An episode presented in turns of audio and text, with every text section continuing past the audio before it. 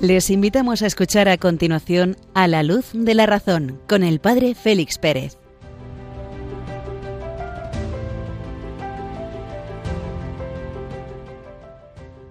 Muy buenas noches, queridos oyentes de Radio María. Encendemos la lámpara de la razón, encendemos la lámpara de la fe en esta noche tan especial en que iniciamos el día dedicado a la Virgen Santísima que cumpliendo las prescripciones de la ley judía presenta a su unigénito en el templo, a su primogénito en el templo. Nos hacemos eco esta noche de las palabras del anciano Simeón, que reconoce en Jesucristo la luz para iluminar a las naciones, la gloria de su pueblo Israel. La gloria es el esplendor de Dios. Pues encendiendo la lámpara de la fe, encendiendo la lámpara de la razón, nos vamos a adentrar esta noche, en primer lugar, en los números once y doce de la encíclica Fides Ratio, la historia como lugar donde se comunica Dios a los hombres, la historia, el espacio y el tiempo como el ámbito propio de la comunicación, de la revelación de Dios. En la segunda parte del programa nos vamos a adentrar en las teorías finalísticas.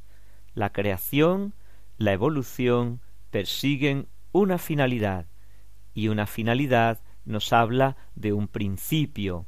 Y en la tercera parte, el autor y su obra, esta noche vamos a hacer una breve alteración. Vamos a dedicar esta tercera parte a analizar detenidamente las relaciones entre el magisterio de la Iglesia y el evolucionismo como hecho científico y como teorías filosóficas. Desde Béjar en Salamanca reciban un cordial saludo de quien les habla, el padre Félix Pérez. Unos momentos musicales para aquietar el alma y nos adentramos en materia.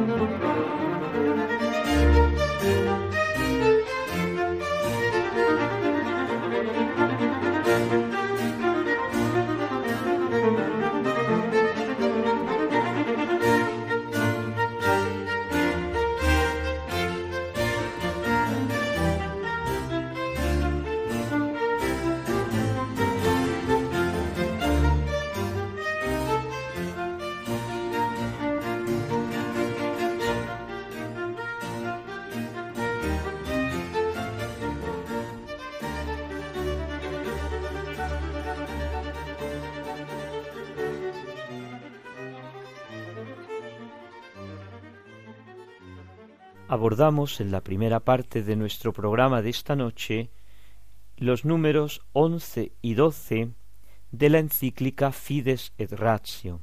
Si lo tienen ustedes a mano, pueden tener el texto delante. Vamos a ir leyendo y comentando las palabras del Papa. En estos dos números el Papa nos presenta cómo la revelación se inserta en la historia y en el tiempo. La revelación de Dios a los hombres está destinada al hombre y el hombre es espacio temporal, se inserta en un espacio concreto y en un tiempo concreto. Por eso la revelación se va a insertar en un espacio concreto y en un tiempo concreto, el pueblo de Israel, la historia del pueblo de Israel. A lo largo del espacio y a lo largo del tiempo, el hombre ha ido buscando a tientas y a ciegas a Dios con la corta luz de la razón, entenebrecida aún más por el misterio del pecado original, se ha ido imaginando a Dios de distintas maneras en las distintas culturas, en los distintos pueblos, busca a Dios a tientas y a ciegas, y así han surgido las distintas religiones de la humanidad. Pues bien, en un determinado momento y en un determinado lugar, Dios ha venido al encuentro del hombre. No es el hombre ya el que busca a Dios, sino es Dios el que ha bajado a buscar al hombre. ¿Dónde y cuándo? Ur de los Caldeos.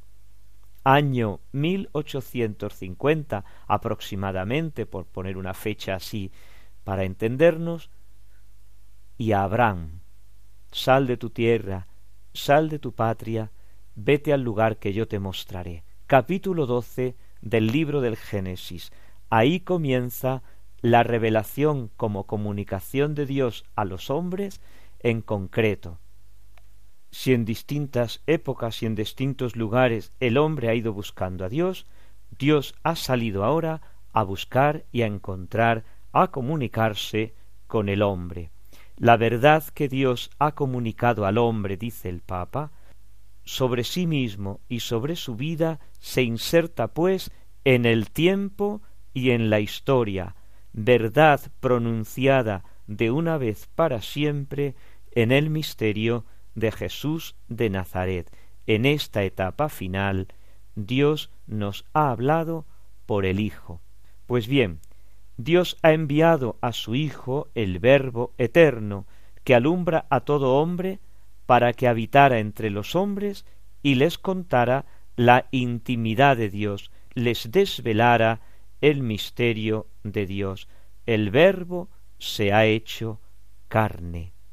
Por eso, quien ve a Jesucristo, quien contempla a Jesucristo, quien escucha su palabra, quien ve sus obras, ve al Padre. Él, con su presencia y su manifestación, con sus palabras y con sus obras, con sus signos y con sus milagros, y sobre todo con el gran signo de la muerte y de la resurrección, lleva a plenitud la revelación dice el Concilio Vaticano II. La historia es, pues, para el pueblo de Dios un camino que hay que recorrer por entero, de forma que la verdad revelada vaya expresando, vayamos conociendo en esa historia en plenitud los contenidos. Gracias, gracias a qué? Gracias al Espíritu Santo que ha sido enviado por el Hijo y por el Padre para comunicarnos, para llevarnos a la verdad, a la plenitud de la verdad. Por tanto, la historia es el lugar donde nosotros constatamos la acción de Dios en favor de la humanidad. La encarnación del Hijo de Dios en la historia, el punto culminante, es la síntesis definitiva. ¿Por qué? Porque la encarnación es el punto culminante de esta comunicación de Dios a los hombres. El Papa está haciendo esta gran meditación en esos años, preparando a la humanidad, preparando a la Iglesia para el gran jubileo del tercer milenio.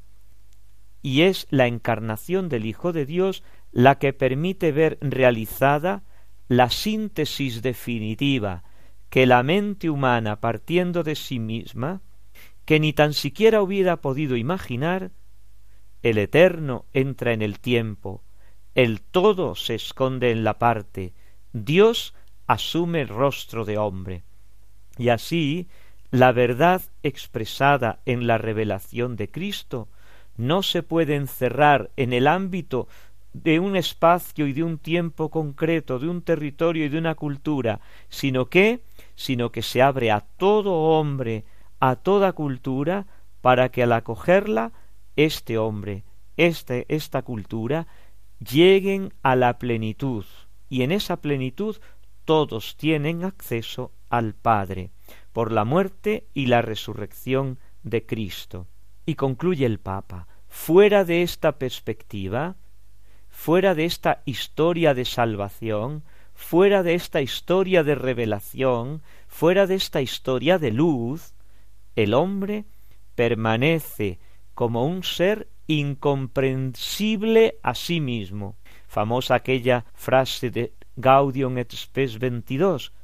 Realmente el misterio del hombre sólo se esclarece en el misterio del Verbo encarnado. Subrayar esa palabra del solo ¿Por qué? Porque sólo a la luz de Cristo el hombre deja de ser un misterio para ser una revelación de sí mismo.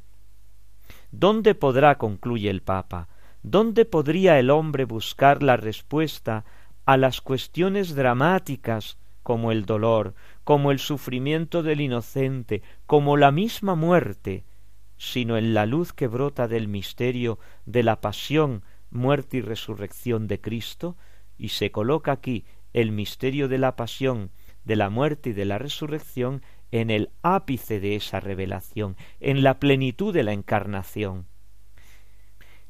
Entramos unos momentos en nuestro interior, ayudados por esta música, para agradecer al Señor el regalo que nos ha hecho de esa comunicación suya.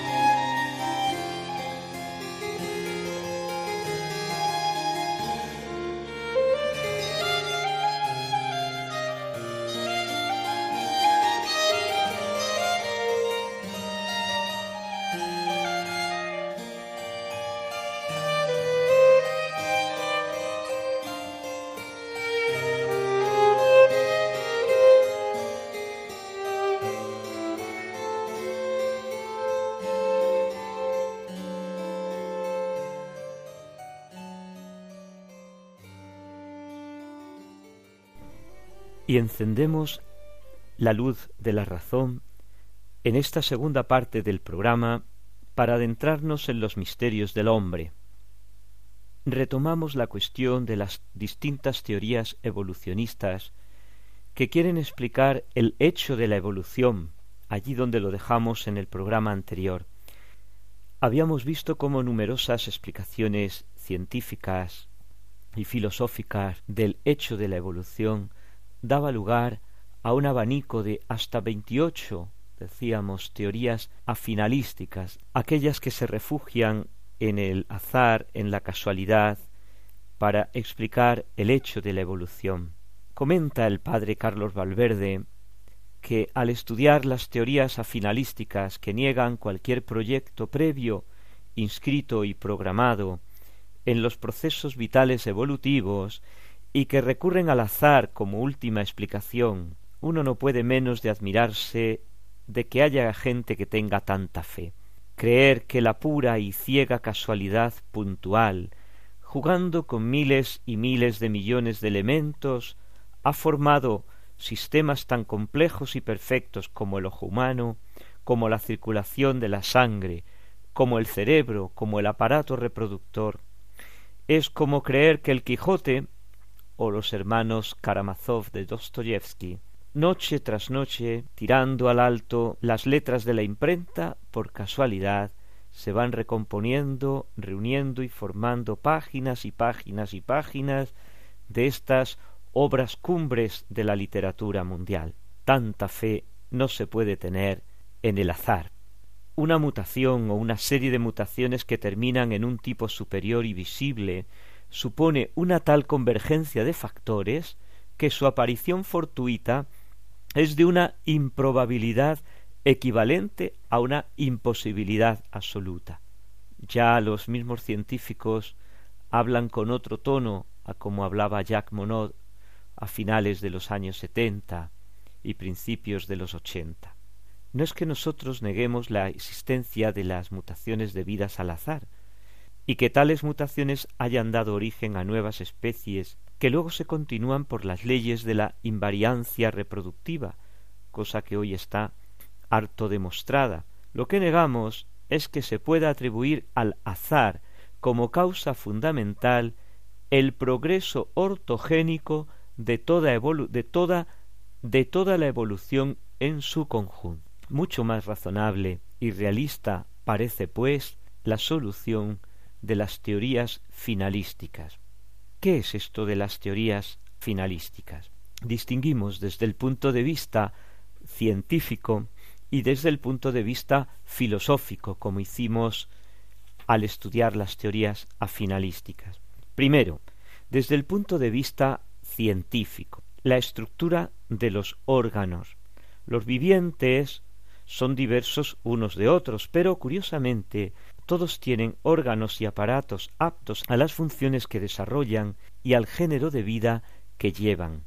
Los órganos en particular y el organismo vivo en su conjunto manifiestan una estructura tan compleja que todos los componentes contribuyen a realizar la función propia de cada uno de los órganos. Esta compleja estructura, formada por elementos diversos que no tienen necesidad de estar juntos, manifiesta una actividad teleológica y exige, para ser inteligible, un agente racional que haya realizado tal orden. Nos viene a la mente el ejemplo de San Pablo que pone en la carta a los Corintios sobre el cuerpo de Cristo, los órganos, cómo cada uno tiene su, su función y cómo todos contribuyen a. Hay un orden, hay un orden, hay una finalidad en todos los órganos del cuerpo humano, por ejemplo, del cuerpo de cualquier ser vivo, el cuerpo de cualquier animal. Segundo, la capacidad de adaptación. Los vivientes y los órganos presentan variaciones de estructura en relación al ambiente en el cual tienen que funcionar. El órgano es para la función. Si se modifica por cualquier modo el órgano, le falta un trozo, por ejemplo, el organismo lo readapta y vuelve a desarrollar su función el órgano modificado. Este poder de autorregulación muestra una finalidad intrínseca en el organismo. Tercero, la existencia de leyes regulares. Es curioso que la organización de todo el universo, el sistema astronómico, el desarrollo del, del individuo concreto, concretito, pequeño, manifiestan la existencia de leyes regulares tendentes a un fin. En todo, cosmos, universo, orden, finalidad. Y cuarto, lo que podemos llamar el argumento por analogía. consiste en comparar algunos órganos de los vivientes con los instrumentos construidos por el ingenio humano. Por ejemplo, el hombre quiere serrar, el hombre quiere cortar, nos encontramos en el universo de los animales el pez espada. El hombre tiene que coger con unas pinzas, inventa las pinzas, nos encontramos en el universo animal las pinzas de la cigala. Así podemos seguir descubriendo numerosos inventos humanos que tienen su origen en la analogía con el mundo animal o con el mundo vegetal. Y desde el punto de vista filosófico, ¿qué tenemos que decir? Antes de proseguir, conviene recordar qué se entiende por fin y qué se entiende por causa final. Primero, causa. Causa es lo que influye positivamente en el ser, es decir, que yo existo, recibo el ser porque sobre mí ha actuado una causa. Y esto nos lleva al origen mismo de la filosofía, que hablábamos en uno de nuestros primeros programas. La actitud fundante de la filosofía es la admiración ante la realidad que me circunda. Yo me admiro de que existe algo en lugar de nada. Y enseguida me pregunto ¿por qué existe? ¿Para qué existe? ¿Qué es? Y andando, andando, andando, aquellos primeros filósofos griegos llegaron a la formulación de cuatro causas. Todos los seres que existen, cada ser que existe, podemos comprenderle, podemos adentrarnos en su existencia individualizando cuatro causas, dos que podemos llamar intrínsecas y dos que podemos llamar extrínsecas. Intrínsecas porque constituyen al mismo ser en sí mismo y extrínsecas porque nos van a hablar del origen y la finalidad o destino de ese ser. ¿Qué se entiende por causas intrínsecas? Aquellas que constituyen el ser a saber, la causa material y la causa formal. Entendían los griegos, los clásicos, por causa material, por ejemplo, de una silla, la madera de la que está hecha. Por causa formal, la forma que tiene la silla hasta el punto de distinguir que es una silla, que es un taburete, que es una mesa, que es una puerta. Siendo así que el taburete, la silla, la mesa y la puerta provienen del mismo castaño, del mismo tronco. Teniendo la misma materia, tienen distinta forma. Combinando estos dos elementos tenemos las causas intrínsecas internas de cada ser.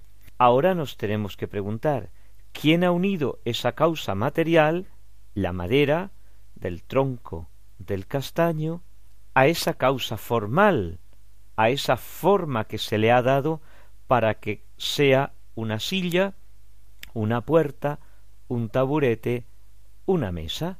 ¿Quién las ha unido a esa causa material? ¿Quién las ha juntado? Y decimos enseguida, el carpintero, causa eficiente, el que la ha hecho, el carpintero. Y, curiosamente, dejamos para el final la causa final, y es ¿para qué ha hecho el carpintero la silla? para sentarse. Ha tomado un trozo de madera, le ha dado una forma y ha construido una silla para sentarse. Ese para sentarse es la causa final.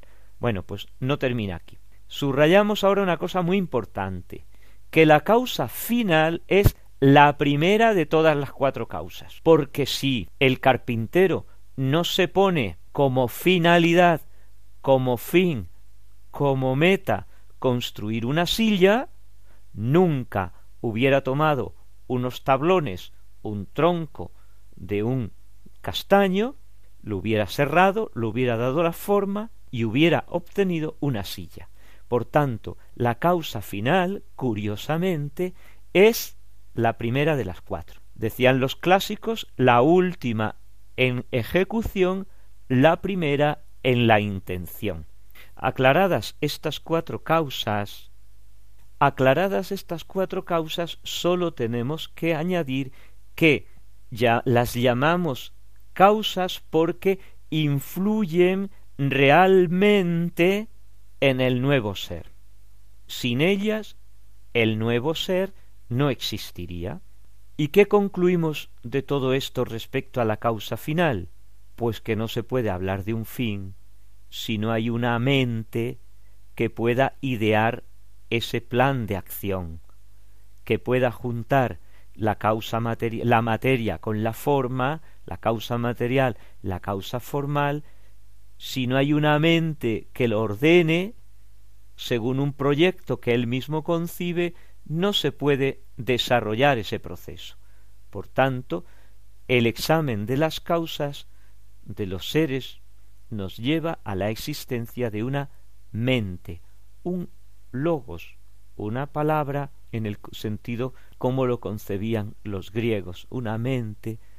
Naturalmente no es necesario que el que obra para desarrollar su plan intervenga directamente en la operación. Es suficiente que disponga en la materia las fuerzas de tal modo que disponga las fuerzas de tal modo que se vayan obteniendo los resultados previstos y no otros. En el caso de la evolución, por ejemplo, el finalismo admite en la naturaleza leyes y planos que expliquen la formación de los vivientes con sus órganos y estructuras, y estos planos, confirmados por los argumentos científicos, reclaman, exigen una mente que lo haya planificado. La producción y la evolución de los seres vivos no ha sido casual, sino finalística, es decir, ideada y querida por una inteligencia que ha obrado mediante las leyes de la naturaleza. Por cierto, si examinamos objetivamente la naturaleza, constatamos que la inteligencia que se manifiesta en ella curiosamente no se identifica con la misma naturaleza. En efecto, la naturaleza es el conjunto de los elementos y de los organismos que constituyen el universo sensible. Y este universo revela una inteligencia creadora de orden finalístico. Este universo muestra a la vez que esa inteligencia no está, no está allí, no es esa naturaleza, sino que tenemos que concluir que la mente o la inteligencia creadora está fuera de la naturaleza. Cuando veamos uno de los autores más interesantes del Renacimiento, Baruch Spinoza, con su Deus sive natura, Dios, o sea, la naturaleza, veremos que por ahí no pueden ir las cosas. La inteligencia que explica la naturaleza está fuera de la misma naturaleza. Vittorio Marcozzi subraya cuando se habla de causa final o de un fin en sede filosófica o científica, no se pretende sustituir la causa final con la causa eficiente, ni sustituir ni confundir. Por el contrario, admitir una causa final no excluye, es más, exige buscar una causa eficiente o unas causas eficientes. Se trata de observar con la razón que observa un conjunto de fenómenos, un conjunto de hechos, se trata de indagar si la causa o las causas eficientes están orientadas o finalizadas al efecto que consiguen. Si están orientadas a ello, se debe admitir el finalismo, si no, se debe negar el finalismo, y por tanto la casualidad es la única explicación. ¿Qué tenemos pues que decir de todo esto? Pues que tenemos que admitir, en primer lugar, que el proceso evolutivo ha sido al menos ortogénico, es decir, que ha seguido una dirección muy precisa. Si observamos desde los protozoos al hombre, el árbol de la vida, en medio de esta infinita frondosidad de especies, animales, vegetales, que hayan podido surgir algunas por mutaciones genéticas azarosas, lo curioso es que siempre han tenido un tronco central.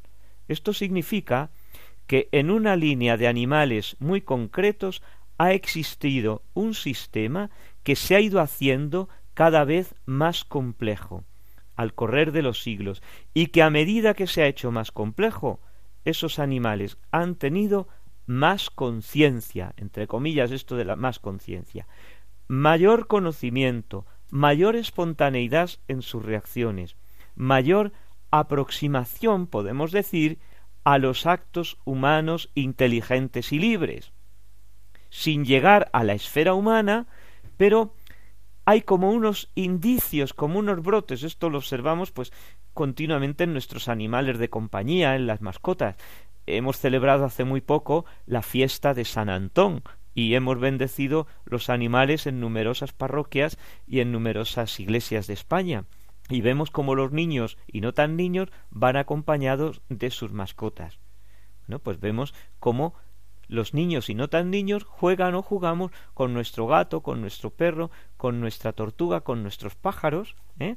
pues vamos viendo cómo ellos reaccionan a nuestros estímulos. A medida que el sistema nervioso ha tenido más elementos y más relacionados entre sí, complejos, los animales han ido creciendo en perfección. Y así se puede establecer una, como dicen, ortogénesis central ascendente, que va desde los animales más ínfimos, por decirlo de alguna manera, pasando por los vertebrados, los mamíferos, los primates, los antropoides. Que un mamífero, un perro por ejemplo, tiene más perfección, más conciencia, entre comillas, que un crustáceo o que un reptil, parece que no se puede negar. Un perro conoce a su amo, un perro detecta al enemigo, un perro juega con los niños, un perro avisa cuando viene el ladrón, se enfrenta al lobo. El chimpancé, por ejemplo, tiene un cerebro dotado aproximadamente de seis mil seiscientos millones de células, pero es que el del hombre lo dobla, catorce mil millones de células. Eso solo el cerebro.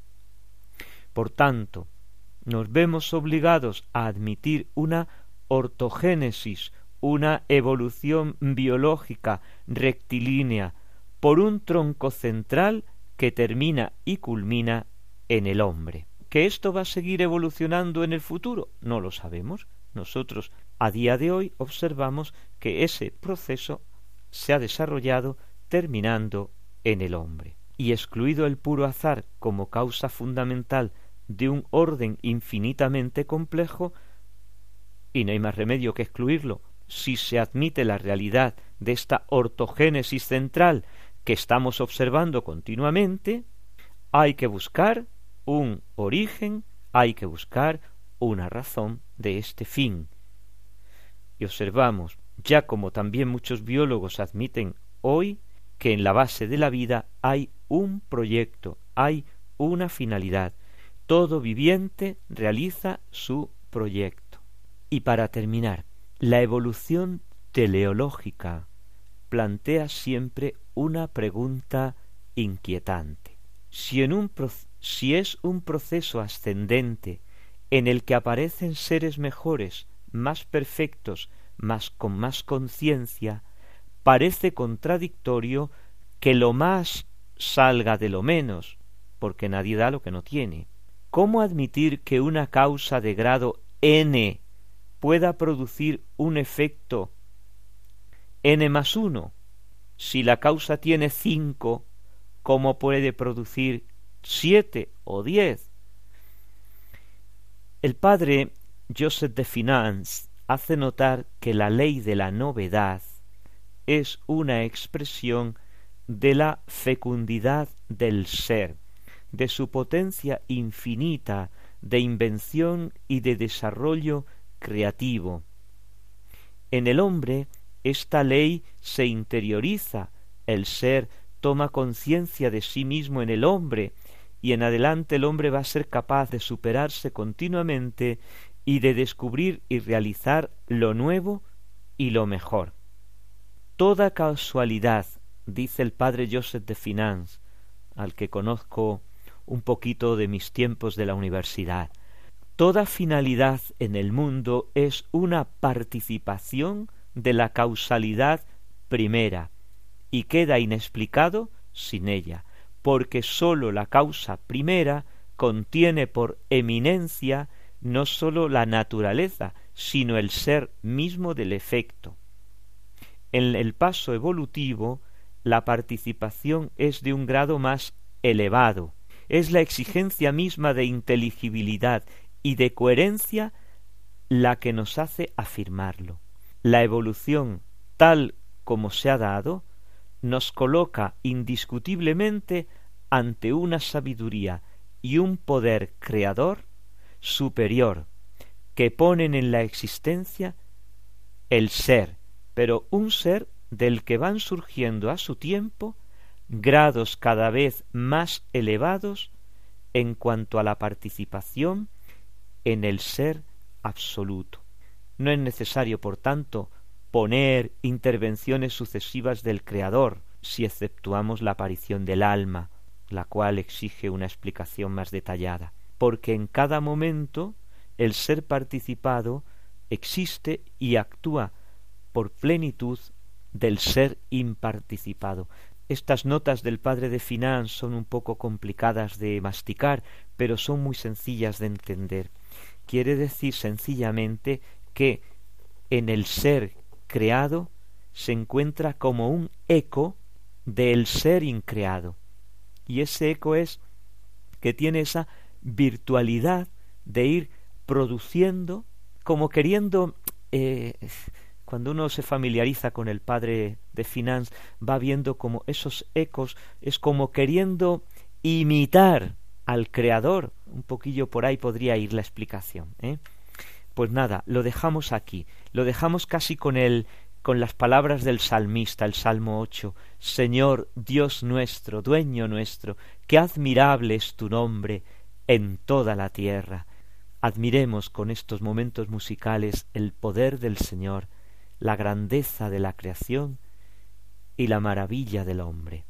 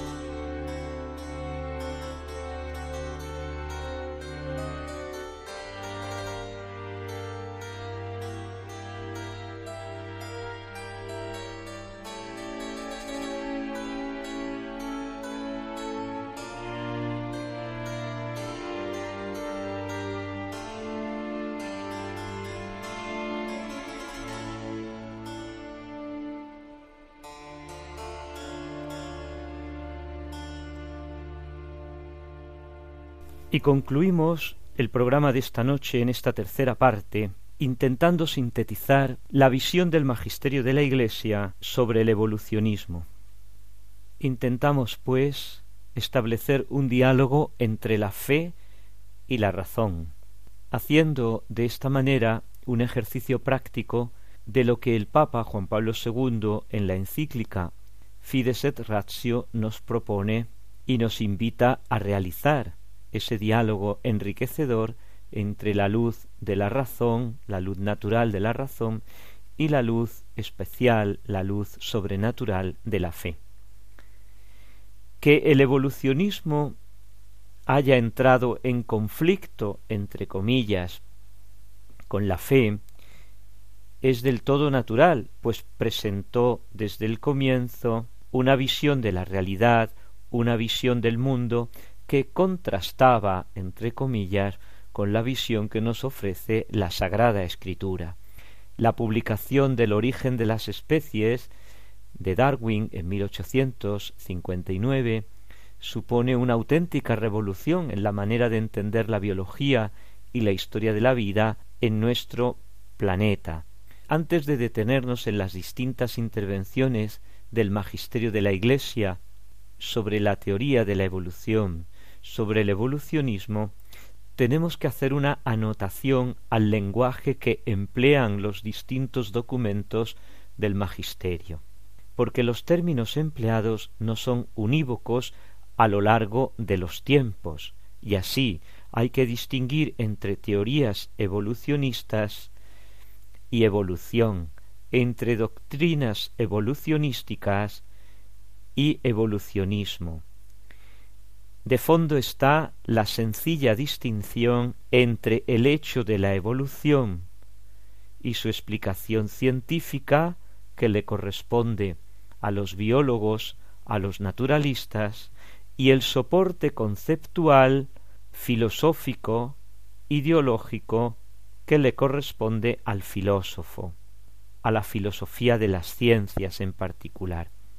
Una cosa es la observación con los instrumentos de las ciencias y la descripción de esas observaciones y otra cosa es el pensar esos datos, el soporte conceptual en el que se vierten, en el que se expresan los datos observados.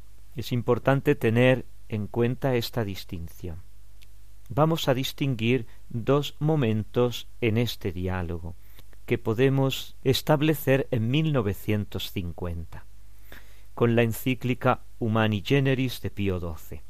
Anteriormente a la encíclica de Pío XII Humani Generis nos encontramos con intervenciones del magisterio indirectas sobre el darwinismo. Indirectamente el magisterio interviene en dos documentos. Las dos intervenciones del magisterio más importantes en relación con la interpretación de las Sagradas Escrituras son la encíclica Providentissimus Deus de León XIII, publicada en 1893, y la encíclica Divino Afflante Spiritu de Pío XII, publicada cincuenta años después, para conmemorar precisamente la publicación de León XIII. Aunque en contextos distintos, ambas encíclicas establecen los criterios aplicables en la interpretación católica de la Biblia y abordan algunos de los problemas que surgen en el trabajo exegético de estos dos contextos, en cierto modo opuestos. La primera, la de León XIII, insiste en el carácter inspirado de los textos sagrados, cuando este carácter parecía amenazado por la exégesis liberal protestante, y la segunda, la de Pío XII, animaba a integrar las verdaderas aportaciones de la crítica literaria y a tomar en consideración los distintos géneros literarios con el fin de llegar a iluminar el verdadero sentido de ambos textos. Es muy curioso para entender las dos encíclicas un discurso de Juan Pablo II, pronunciado en el centenario de la primera y por tanto el cincuentenario de la segunda. dice el Papa Juan Pablo II, y esto nos sirve para conocer el magisterio de los papas precedentes. En primer lugar, se nota una importante diferencia entre estos dos documentos. La Providentissimus Deus, por una parte, quiere sobre todo proteger la interpretación católica de la Biblia de los ataques de la ciencia racionalista, y por otra, la Divino Aflante Spiritus se preocupa más bien de defender la interpretación católica de los ataques que se oponen a la utilización de la ciencia por parte de los exégetas y que quieren imponer una interpretación no científica, denominada espiritual, de la Sagrada Escritura. Constatamos que, a pesar de la gran diversidad de las dificultades por afrontar, las dos encíclicas están unidas perfectamente en un nivel más profundo. Ambas refutan, tanto la una como la otra, la ruptura entre lo humano y lo divino, entre la investigación científica y la mirada de la fe, entre el sentido literal y el sentido espiritual. Ambas se muestran en este punto en plena armonía con el misterio de la encarnación. Se trata de comprender, dice el Papa, el sentido de los textos con toda la exactitud y precisión posible y por tanto en su contexto histórico y cultural. Una falsa idea de Dios y de la encarnación empujan a un número de cristianos a seguir una orientación contraria. Cuando Dios se expresa en un lenguaje humano, no da a cada expresión un valor uniforme, sino que utiliza los posibles matices con extrema flexibilidad y acepta también sus limitaciones. El mismo Juan Pablo II anteriormente, en el discurso pronunciado a la Academia Pontificia de las Ciencias en 1981, es decir, en los primeros años de su pontificado, dice cuanto sigue. La Biblia nos habla del origen del universo y de su constitución, no para proporcionarnos un tratado científico, sino para precisar las relaciones del hombre con Dios y con el universo. La Sagrada Escritura quiere declarar simplemente que el mundo ha sido creado por Dios, y para enseñar esta verdad se expresa con los términos de la cosmología usual de la época del redactor. El libro sagrado quiere además comunicar a los hombres que el mundo no ha sido creado como sede de los dioses, tal como lo enseñaban otras cosmogonías y cosmologías, sino que ha sido creado al servicio del hombre y para la gloria de Dios. Cualquier otra enseñanza sobre el origen y la constitución del universo es ajena a las intenciones de la Biblia. No pretende enseñar cómo ha sido hecho el cielo, sino cómo se va al cielo. Cualquier hipótesis científica sobre el origen del mundo, como la de un átomo primitivo de donde se derivaría el conjunto del universo físico, deja abierto el problema que concierne al comienzo del mundo. La ciencia no puede resolver por sí misma semejante cuestión. Es preciso aquel saber humano que se eleva por encima de la física y de la astrofísica y que se llama metafísica. Es preciso sobre todo el saber que viene de la revelación de Dios. Y ya nos encontramos en este discurso de 1900 de 1981 cómo el Papa filósofo apela al diálogo entre la ciencia y la fe, entre la razón y la revelación para poder superar las dificultades. Y uno de los puntos de encuentro de fe y de razón va a ser curiosamente la metafísica, aquel campo que está más allá de la física. Y respecto a las intervenciones sobre el darwinismo de modo directo, nos encontramos que hay muy pocas intervenciones y en coherencia con los libros de la Sagrada Escritura. En el siglo XIX apenas hay intervenciones del magisterio en cuanto tal. Es curioso. Hay algunas leves indicaciones, algunos casos concretos del Santo Oficio y de la congregación del índice, pero no hay más. En el ámbito católico, a diferencia de lo que ocurrió con los protestantes en los Estados Unidos, se fue aceptando paulatinamente la compatibilidad de las tesis evolucionistas con la doctrina revelada. Un ejemplo curioso.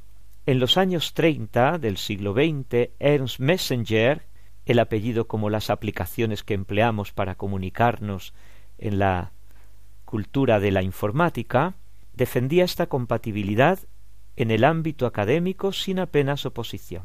En los años cuarenta este tipo de estudios eran cada vez más frecuentes y llegamos a la publicación de la encíclica Humani Generis de Pío XII del 12 de agosto de 1950, punto de referencia para los documentos posteriores. Y se nos ha terminado el tiempo. Dejamos el magisterio colgado en esta encíclica memorable Humani Generis, que es fundamental porque significa un cambio de ciclo, un cambio de perspectiva respecto al evolucionismo, lo dejamos para el próximo programa, entramos en unos momentos musicales que nos permiten interiorizarnos, que nos permiten adentrarnos en nuestro interior para agradecer al Señor la maravilla de nuestra humanidad, la maravilla de haber sido creados por Él.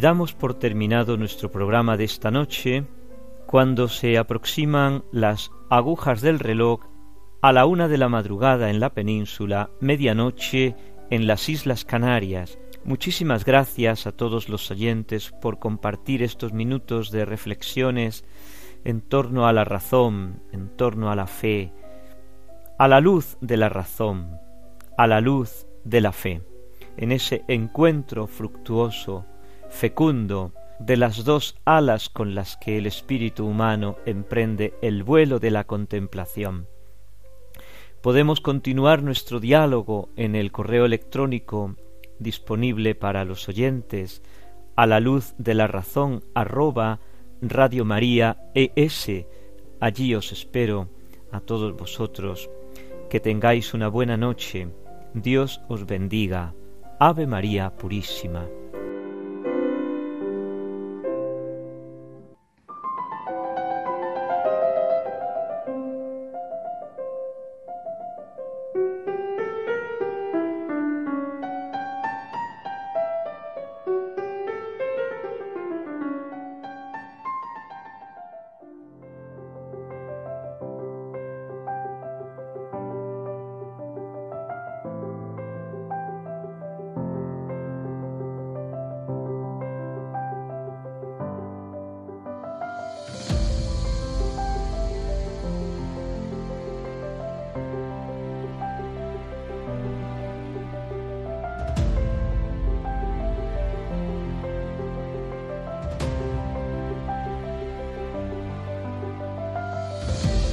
Escuchado en Radio María A la Luz de la Razón con el Padre Félix Pérez.